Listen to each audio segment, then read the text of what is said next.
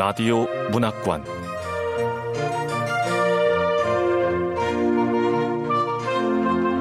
한국 단편 문학 특선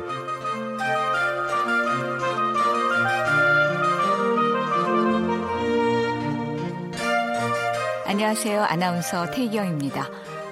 KBS 라디오 문학관 한국 단편 문학 특선 지난 시간부터 2019 신춘문예 당선작을 보내드리고 있죠. 오늘은 그 두 번째 시간으로 조선일보 신춘문예 당선작 서동욱 작가의 당장 필요한을 만나보겠습니다. 서동욱 작가는 1985년 충남 홍성에서 태어났고 동국대학교 문예창작학과 석사과정을 졸업했습니다. KBS 라디오 문학관 한국 단편 문학 특선 서동욱 작가의 당장 필요한 지금 시작합니다.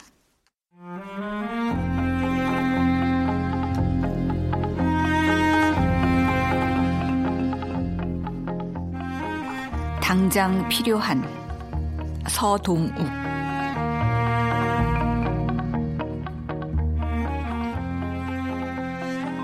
마리는 올해 25살로 준보다는 4살이 많았다.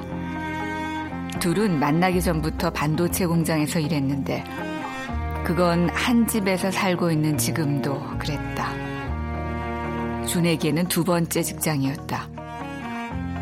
마리는 이번 직장이 여덟 번째 아니면 아홉 번째쯤 됐는데 일을 시작하고 나서 바로 다음 날부터 안 나간 것까지 합하면 그보다 더 될 수도 있었다. 마리는 언제든 일을 그만둘 생각을 하고 있었다. 하지만 당장 쓸 돈이 없었기 때문에 다른 일을 구하기 전까지는 그만둘 수 없었다. 같이 살게 되면서 그들은 에어컨이 옵션으로 딸린 2천에 50짜리 투룸을 빌렸다. 햇빛이 거의 안 들어오는 집안은 늘 춥게 느껴졌다.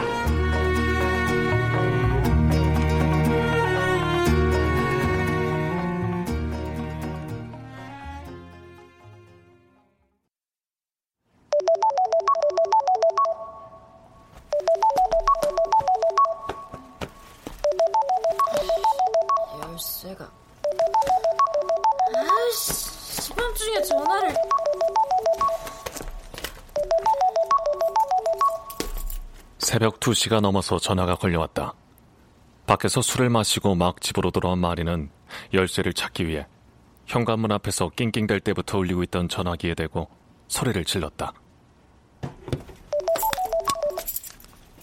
뭐야 준 잠이나 자라고 여보세요? 김마리 씨 되시죠?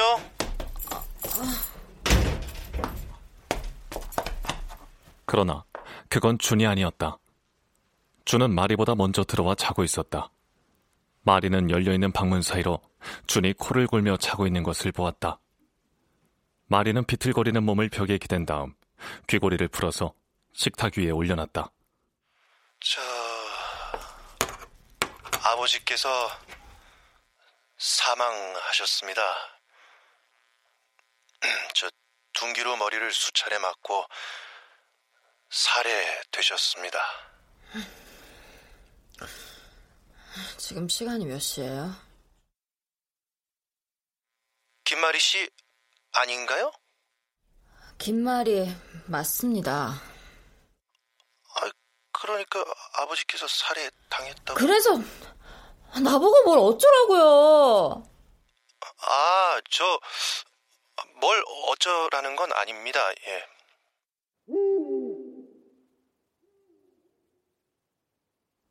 먼 곳에서 부엉이 오는 소리가 들려왔다. 언젠가 마리가 준에게 잡으러 가자고 말한 적이 있는 부엉이였다. 저건 부엉이가 아니야. 울음소리가 부엉이잖아 여긴 도시야.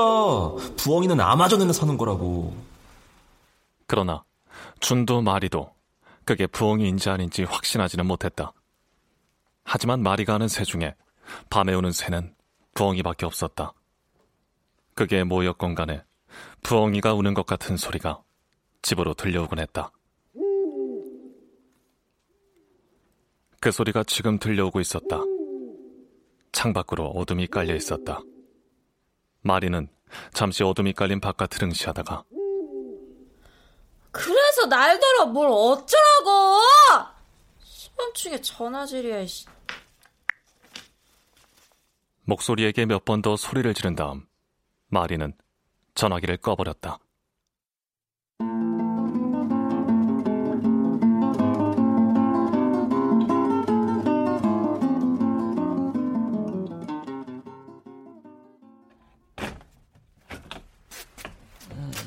준, 일어났어? 음, 일어나야지. 아빠가 죽었대. 다음 날 아침 주는 이불 속에서 그 얘기를 들었다. 그는 손을 들어 형광등 불빛을 막으면서 말했다.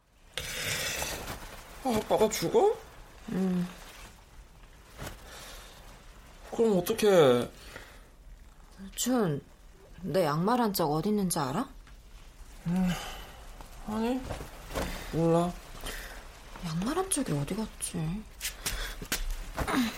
서랍장 밑에 덮고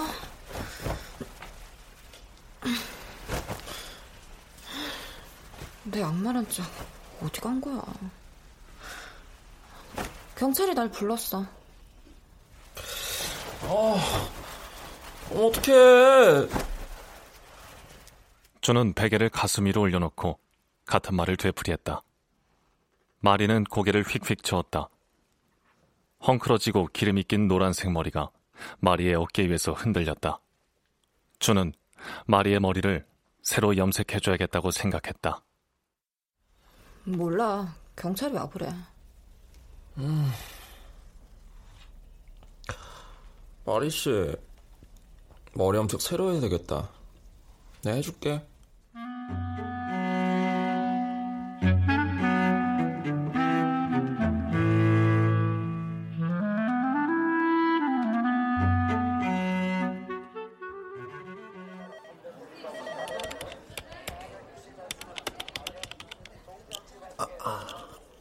형사는 눈에 먼지가 들어간 사람처럼 수시로 안경다리를 들어서 눈을 감았다 뗐다 했다.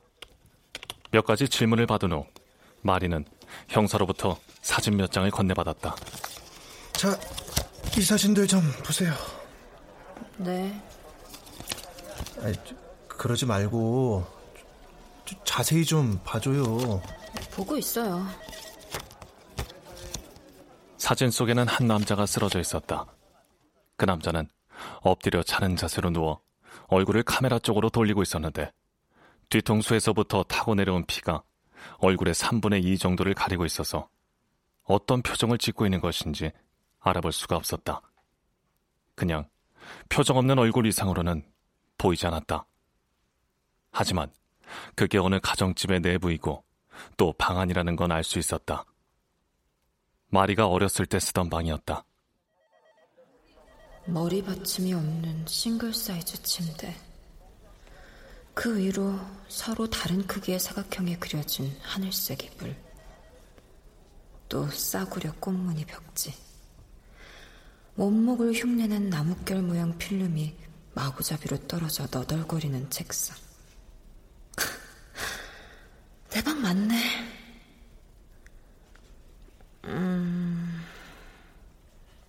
마리가 입을 담은 채로 소리를 냈다. 그러나 무슨 생각이 들어서 그런 건 아니었다. 마리는 아무 생각도 없었다. 형사는 마리가 뭔가 말을 꺼낼 때까지 기다렸다. 자기는 이런 일을 많이 겪었다는 듯이.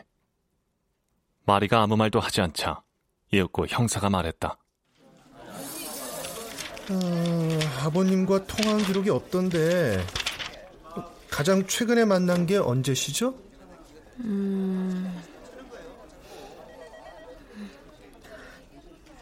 모르겠어요. 역시 그렇군요. 그럼 대략적으로라도 짐작해 보신다면 언제쯤 이 사진 얼굴이 잘 보이질 않아요. 지금 그 말은 본인 아버지가 아니라는 뜻인가요? 하지만 뭐 맞겠죠? 여긴 내가 살던 집이니까. 마리는 손톱으로 치아를 톡톡 두드리다 출입구 옆 소파에 앉아 있는 여자애를 보았다.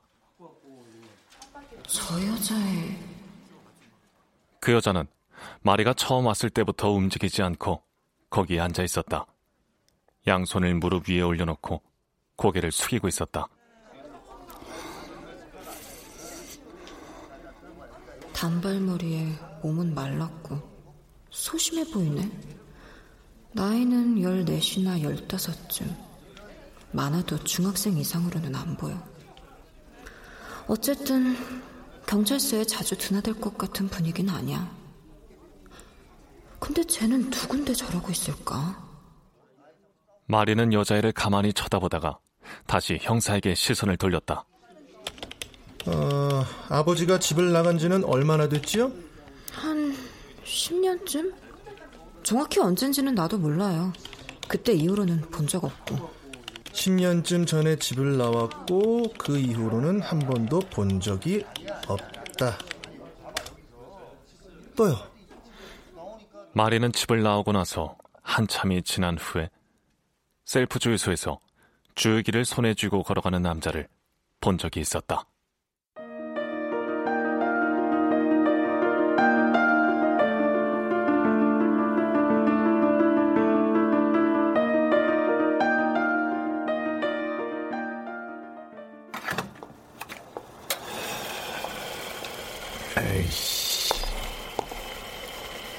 그 남자는 보라색 구형 소형차 쪽으로 걸어가 미리 열어놓은 주유구에 주유기를 꽂아 넣었다.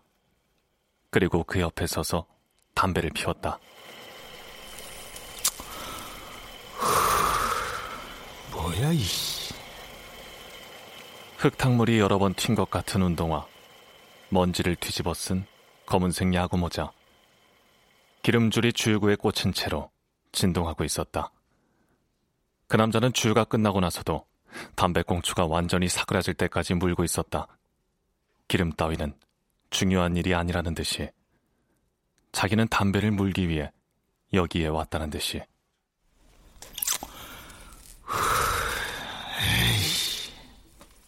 마리는 그 남자가 누군지 한눈에 알아보았다. 아빠였다.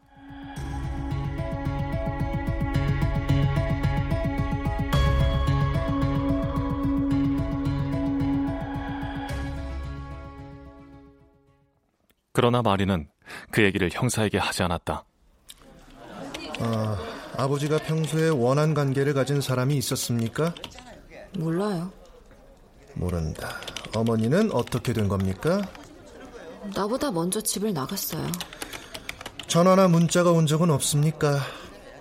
누구? 엄마와 아빠 둘 중에 누구야? 뭐? 주고 곤란하게 됐습니다. 아무튼 그땐 휴대폰이 없었어요. 그니까 누구에게든 전화가 올 일이 없죠. 음, 그러니까 김마리 씨는 아는 게 전혀 없다는 말이죠? 예, 그렇군요. 이거 아주 곤란하게 됐습니다. 자, 보시다시피 망치로 맞았어요. 사망자가 맞은 부위는 두개골 뒤쪽 하단이고 사이는 두뇌 손상에 의한 과다출혈인데 이 용의자를 확보하기가 어렵습니다. 아, 곤란하게 됐습니다. 이제 뭘 하면 되죠? 현장에 가보셔야죠. 아, 맞아. 반도체. 반도체를 만들러 가야 돼. 그게 내가 할 일이지. 지금은 안 돼요. 예? 아이, 아직 시신이 현장에 그대로 있는데? 마리는 입을 다물었다. 형사는 다시 한번 안경다리를 들고 눈을 깜빡였다.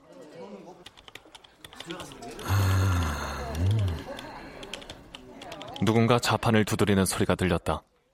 다른 사람의 소리였다. 그녀는 그 사람에게 힐끗 눈을 돌렸다. 마리는 그 사람이 두드리고 있는 자판의 내용을 상상하고 있었다.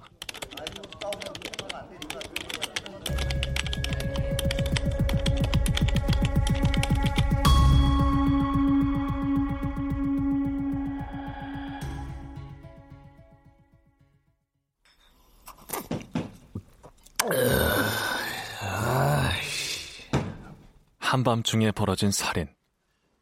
남자는 연어 때처럼 소파에 앉아 술을 마시고 있다. 그때 누군가 뒤로 다가간다. 잠자코 있는 뒤통수를 망치로 후려친다.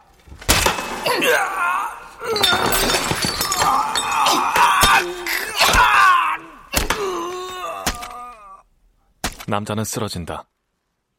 쓰러진 남자의 머리를 향해 다시 망치를 휘두른다. 왜 그랬는지는 모른다. 어쨌든 막노동으로 먹고 살던 그 남자는 그렇게 죽었다.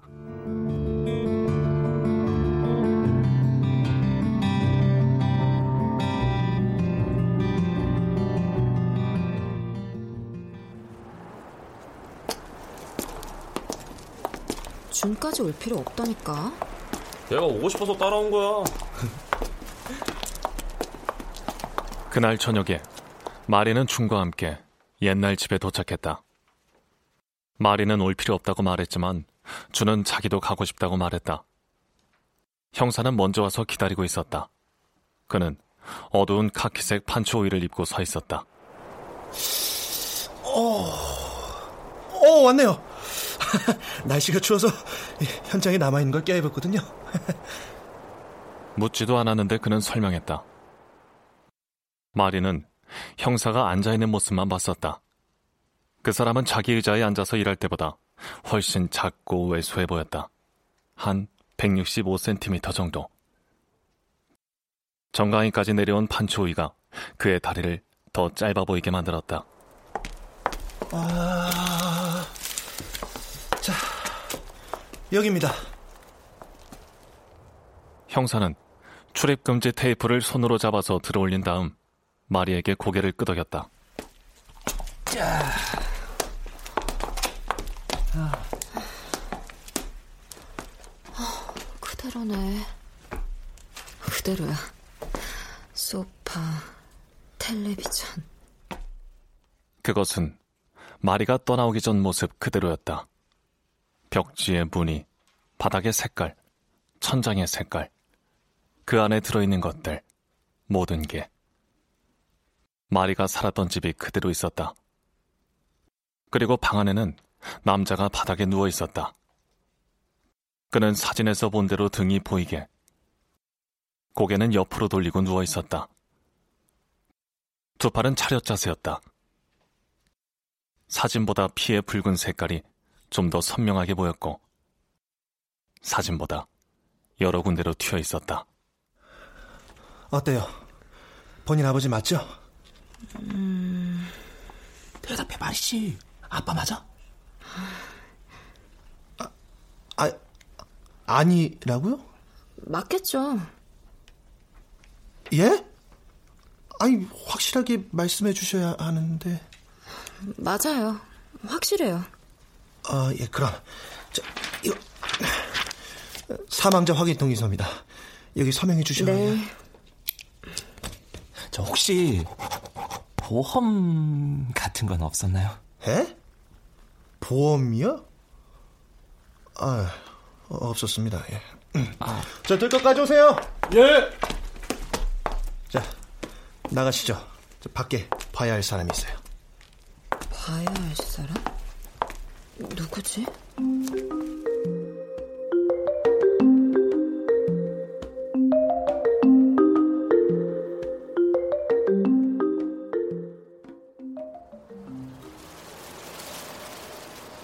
밖은 추웠다.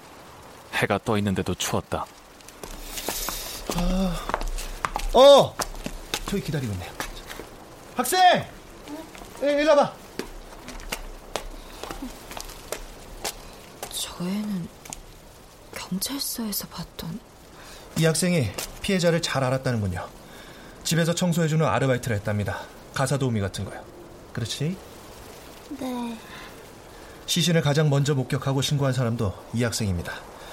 혹시 아버지에 대해 궁금한 것이 있으면 제이한테 연락하세요. 뭐 자세히 알려줄 겁니다. 그런 건 자식의 권리니까. 자식의 권리?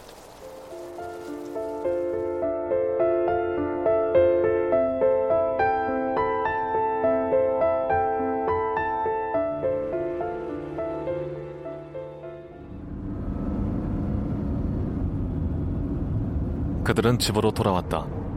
주는 중간에 세트로 된 햄버거를 사서 차 안에서 저녁 대신 먹었다. 마리는 준에게 주의를 줬다. 감자튀김 먹고 아무데나 만지지 마. 차 안에 기름 자국 나잖아. 이 차 할부금도 엄청 남았어. 음, 음. 집으로 돌아왔을 때 마리는 준이 조금 전에 있었던 일에 대해 얘기하고 싶어 한다는 것을 알았다. 말이야, 나 그런 거 처음 봤어. 사람 죽은 거 두 손 이렇게 이렇게 찌르하고 있었단 말이야. 나도 처음 봐. 근데 정말 아빠 맞아? 맞는 것 같아. 그럼 어떻게? 달라질 건 없어. 대체 달라질 게 뭐가 있겠어. 그렇지. 그럴 건 없지. 근데 아까 형사가 뭐랬어? 자기 혼자 따로 불러냈잖아. 그 여자애 갈 데가 없대. 그래. 갈 데가 없는 애였군.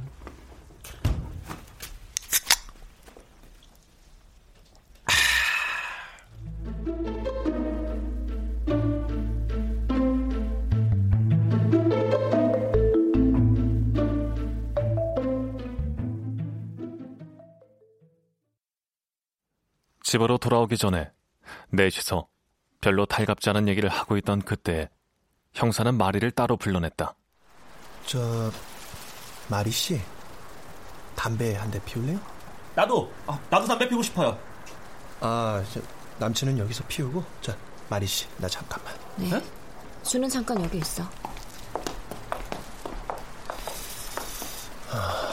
가까운 사람이 범인일 수 있어요. 아, 원래 그렇거든요. 곤란하게 됐습니다. 가까운 사람이라면 저 여자의 제의를 용의선상에서 지우진 않았습니다. 아, 네. 그래서요, 저 학생 당장 갈 데가 없다네요. 우린 용의자니까 소재 파악을 해야 되고 이번 사건에서 아주 중요하거든요, 저 학생이. 그래서 잠시만 저 학생을 맡아주면 안 될까요? 마리는 형사가 하는 말을 잠자코 듣고 있었다. 왜냐하면 할 말이 없었으니까.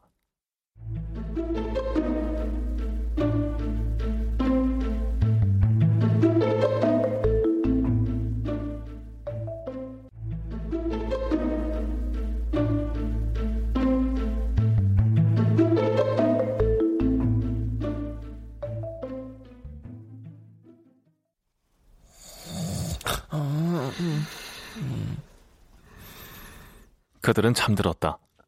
주는 거실에서 텔레비전을 더 보다가 잠들었고 마리는 방 안에서 잤다. 그들이 잠든 지 한참이 지난 후에 전화벨이 울렸다.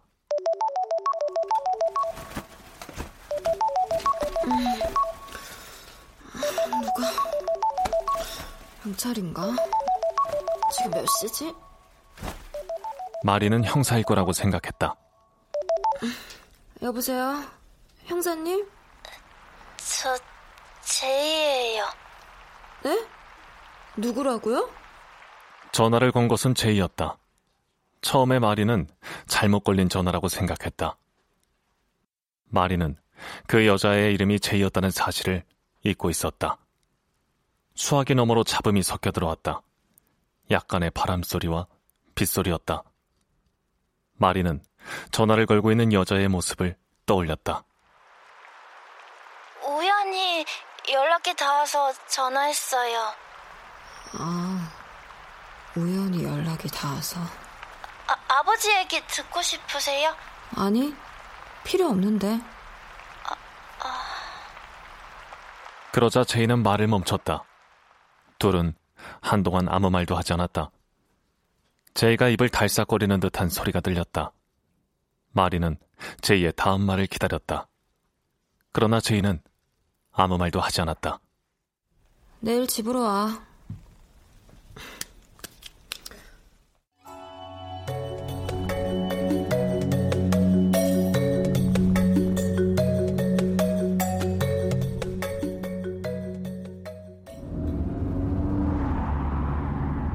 다음날 일이 끝나고 차를 타고 집으로 돌아오면서 마리와 준은 제이가 오는 것에 대해 얘기했다. 난 애들 싫어. 내가 애였을 때도 애들이 싫었어. 진짜 어린애는 괜찮아. 말도 할 줄 모르는 애들. 근데 말하기 시작하면 싫다고. 걔도 싫을 거야. 차창 밖으로 전깃줄이 여러 줄 엉켜 있는 전봇대가 보였다.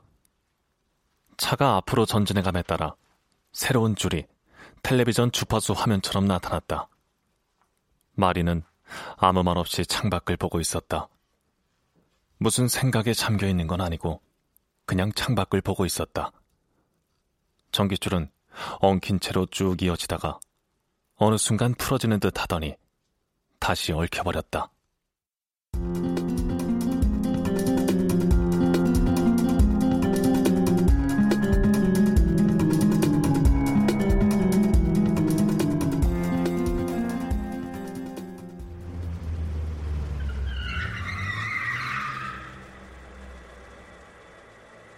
일요일 오후 제이를 태우고 오는 준에게 마리는 뭔가를 해줘야 하는 건지 물었다.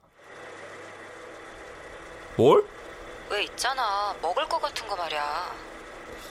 몰라. 물어볼까? 아니야. 됐어. 준의 차가 집 앞으로 들어섰고 공기 중으로 먼지가 일었다. 다른 차는 없었다. 마리는 창문 앞에 서서 준이 차에서 내리는 모습을 보았다.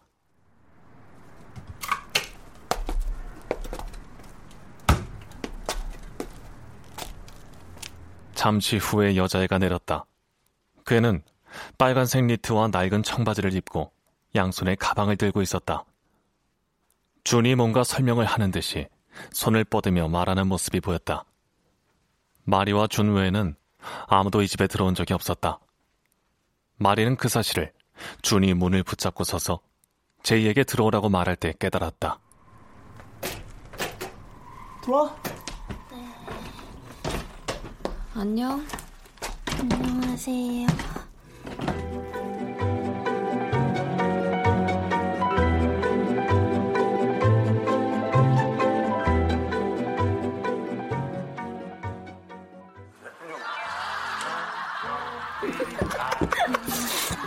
나 피클 좀.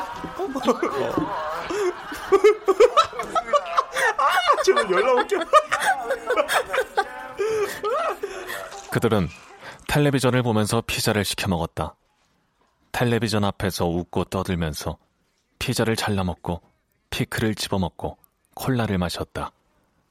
마치 다음에 일어날 일은 생각해 본 적 없는 사람들처럼 뭐가 뭔지 모르겠다는 사람들처럼 아, 뭐야, 저게. 마리는 종종 준을 쳐다봤다. 준은 즐거워 보였다. 또 제이를 쳐다봤다.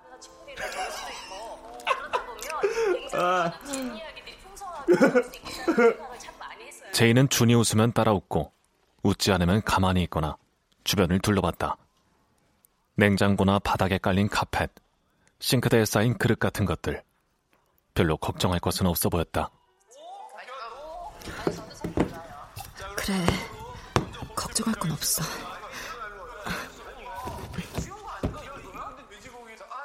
마리는 고개를 흔들었다. 그리고 다시 텔레비전에 집중했다. 얼마 안 가서 밤이 왔고 일요일은 금방 갔다. 그 있는 게 뭐야? 이게 더 있는 게 커피 같은 거 같은데? 내가 제가. 네가 네가. 네 운명이야.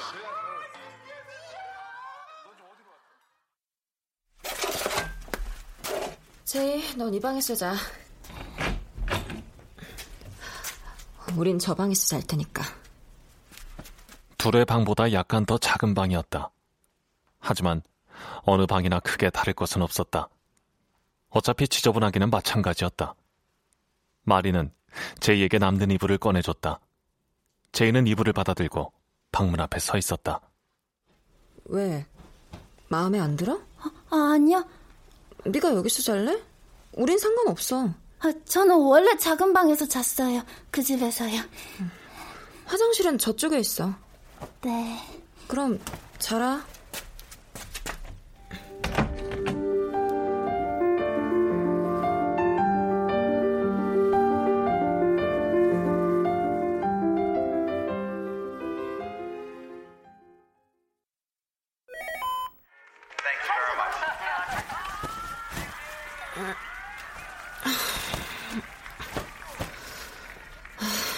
아, 제가 잠이 안 오나 보네. 밤중에 마리는 거실에서 텔레비전이 켜지는 소리를 들었다. 텔레비전은 켜지자마자 볼륨이 줄어들었다. 마리는 고개를 돌렸다.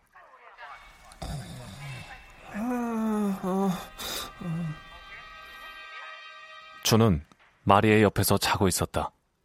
그는 아무것도 일어나지 않은 것처럼, 그리고 아무 일도 일어나지 않을 것처럼 자고 있었다.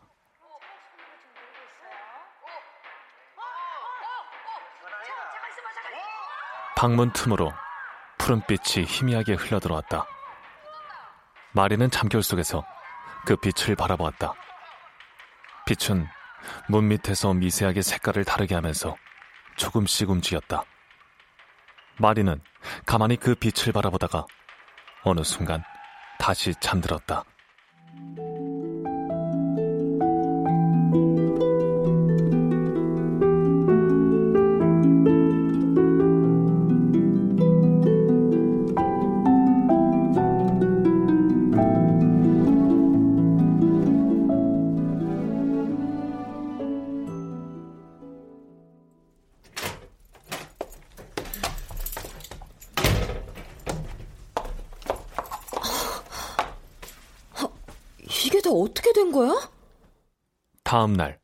마리가 퇴근하고 돌아와서 집안을 처음 봤을 때 마리는 자기 집이 아닌 줄 알았다. 제이는 거실에 돌아다니는 잡동사니들을 걸레로 닦고 있었다. 아, 오셨어요? 제이 너 뭐 하고 있는 거야? 마리 씨? 이것 좀 봐. 제이가 집을 새 걸로 만들었어. 최고 최고 짱! 화장실도 얼마나 깨끗한지 몰라. 왜 제이 네가 여기 청소를 하는 거지? 청소를 해도 돈은 줄 수 없어. 돈은 안 주셔도 돼요. 정말 안 줄 거야? 정말 안 주셔도 돼요. 우린 돈이 없거든. 월세도 내야 되고 전기세, 수도세 이것저것 내면 빠듯해.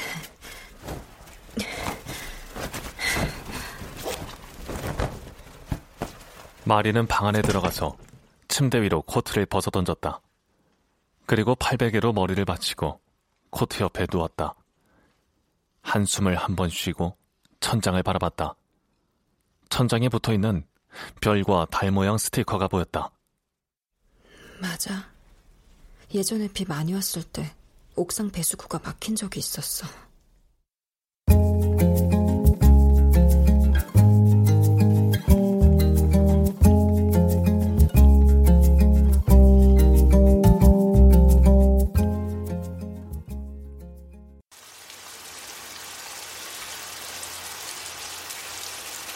배수구 근처에 쌓여있던 낙엽을 치우지 않았다.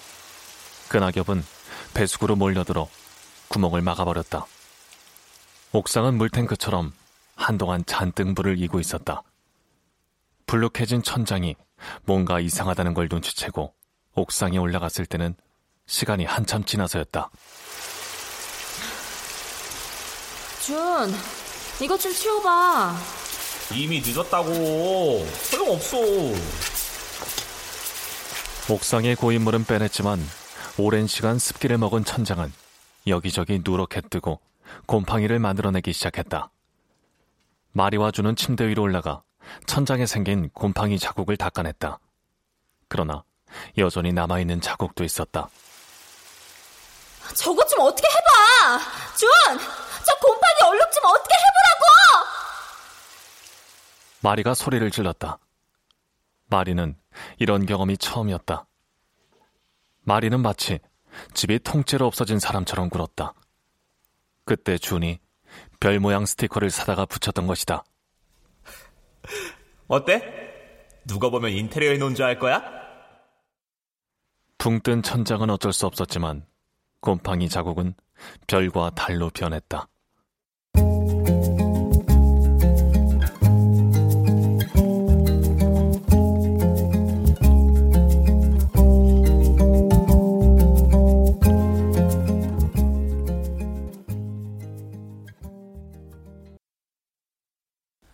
집이 사라지는 줄 알았어.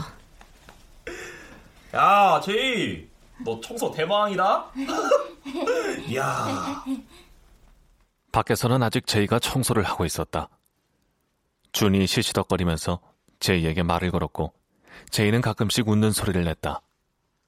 마리는 이제 어떻게 되는 건지에 대해 생각했다. 나도 이거 어떻게 한 줄 알아? 이제 그냥 여기 딱. 어떻게 되는 거지? 야, 대단하다.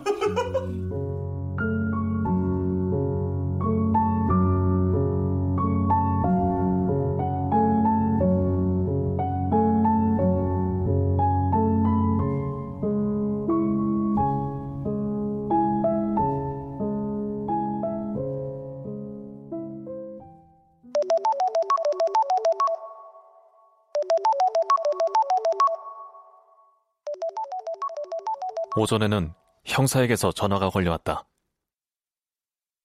제이가 무슨 얘기를 하던가요? 뭔가 알아낸 게 있으면 전... 없는데 정말로 알아낸 게 없어요. 어... 저, 그럼 뭔가 알게 되면 알려주세요. 예. 네. 아저씨, 우리 부루마블 어딨지? 뭐라고? 부루마블 말이야, 보드 게임. 제이랑 부루마블 할 거야. 준, 애들 싫다고 하지 않았어? 어디로 갔을까? 아, 좀 찾아봐.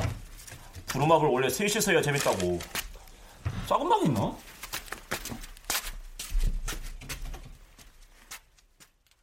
준은 방에서 나갔고 마리는 한동안 그대로 더 누워 있었다.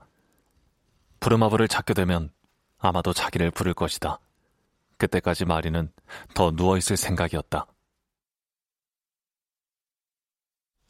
이제 어떻게 되는 거지?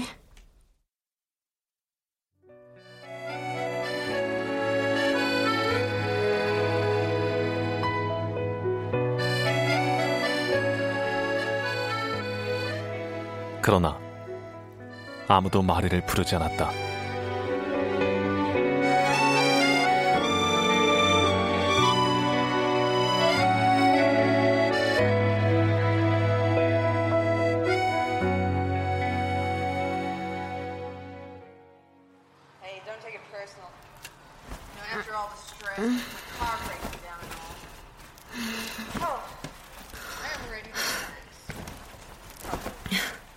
마리는 그대로 잠이 들었다가 얼마 후에 깼다. 화장실에 가고 싶었다. 창밖으로 달이 떠 있었고 텔레비전 소리가 들려왔다. 침대에서 나와 방문 고리에 손을 갖다 댔다.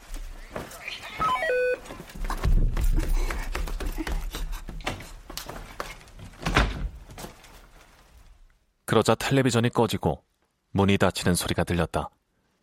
마리가 화장실에 갔다 왔을 때 주는 소파 위에서 자고 있었다. 마리는 제이의 방문을 열었다. 제이, 안 자고 있는 거 알아. 지금 입을 뒤집어 쓰고 자는 척 하는 거잖아. 네. 잠이 안 오니? 네. 봐도 돼. 아, 괜찮아요. 난 볼 거야.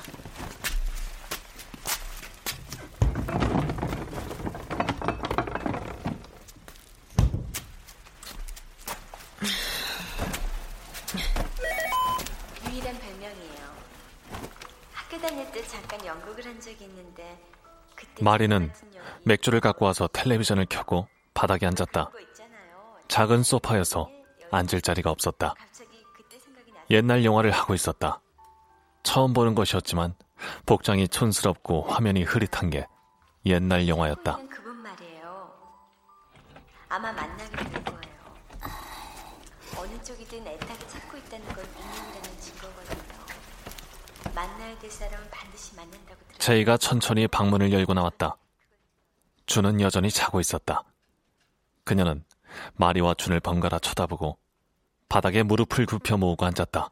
그 말을 믿고 싶군요.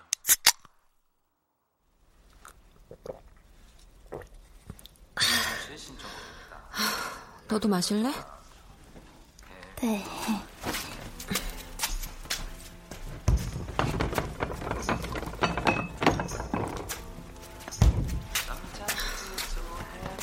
자. 감사합니다. 처음엔 목이 좀 아파. 하지만 곧 익숙해질 거야. 네.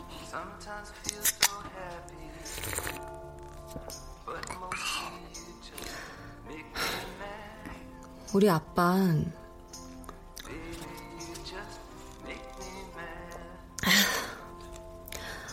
인생은 어떻게 될지 모르는 거라고 말했어. 다음 일을 생각해 놓지 않으면 뭐가 뭔지도 모르게 상황이 닥쳐버린다고. 한 번은 술을 마시고 와서 내 방문을 열고 이렇게 말하는 거야. 자, 말이. 내일은 어떻게 할 건지 생각해봤니? 그럼 나는 아무 대답도 할 수 없었어. 내일은 어떻게 할 거냐니? 도대체 무슨 대답을 한단 말이야?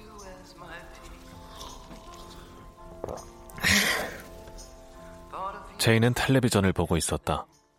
제이의 얼굴은 금세 붉어져 있었다. 제이는 마리의 말이 들리지 않는 것처럼 보였다. 어쩌면 정말 못 들었을 수도 있었다. 내일은 어떻게 되는 거지? 맙소사. 난 하루 종일 반도체를 조립해. 반도체가 뭔지 알아? 아니요. 나도 그게 뭔지 몰라. 그게 뭔지 내가 어떻게 알겠어?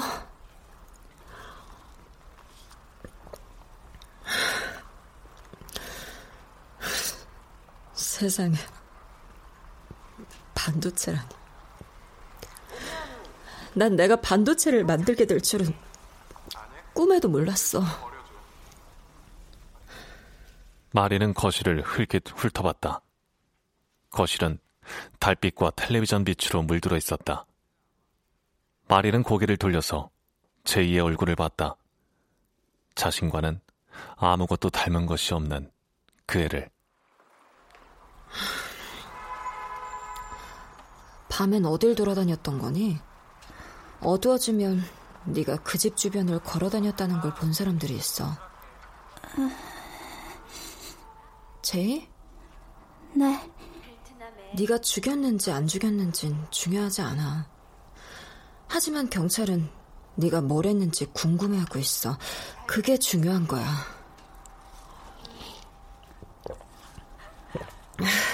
어젯밤에는 그 집에 다녀왔어요. 그래? 거긴 왜? 당장 필요한 것들 갖고 왔어요. 여기에 당장 필요한 거요. 어? 부루마블 저기 있다. 제이는 손가락으로 부엌을 가리켰다. 마리는 제이가 가리킨 방향으로 고개를 돌렸다. 냉장고 위에 뭔가가 있었다. 제이가 일어나서 의자를 받쳐놓고 냉장고 위에서 뭔가를 끄집어냈다. 여기에 있었어요.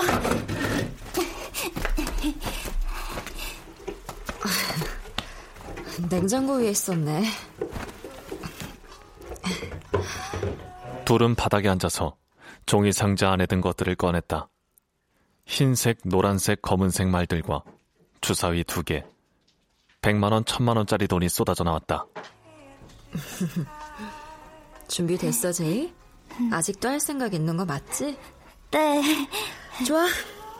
그럼 난 화장실에 갔다가 맥주를 더 사올 테니까 그동안 준을 깨워놔.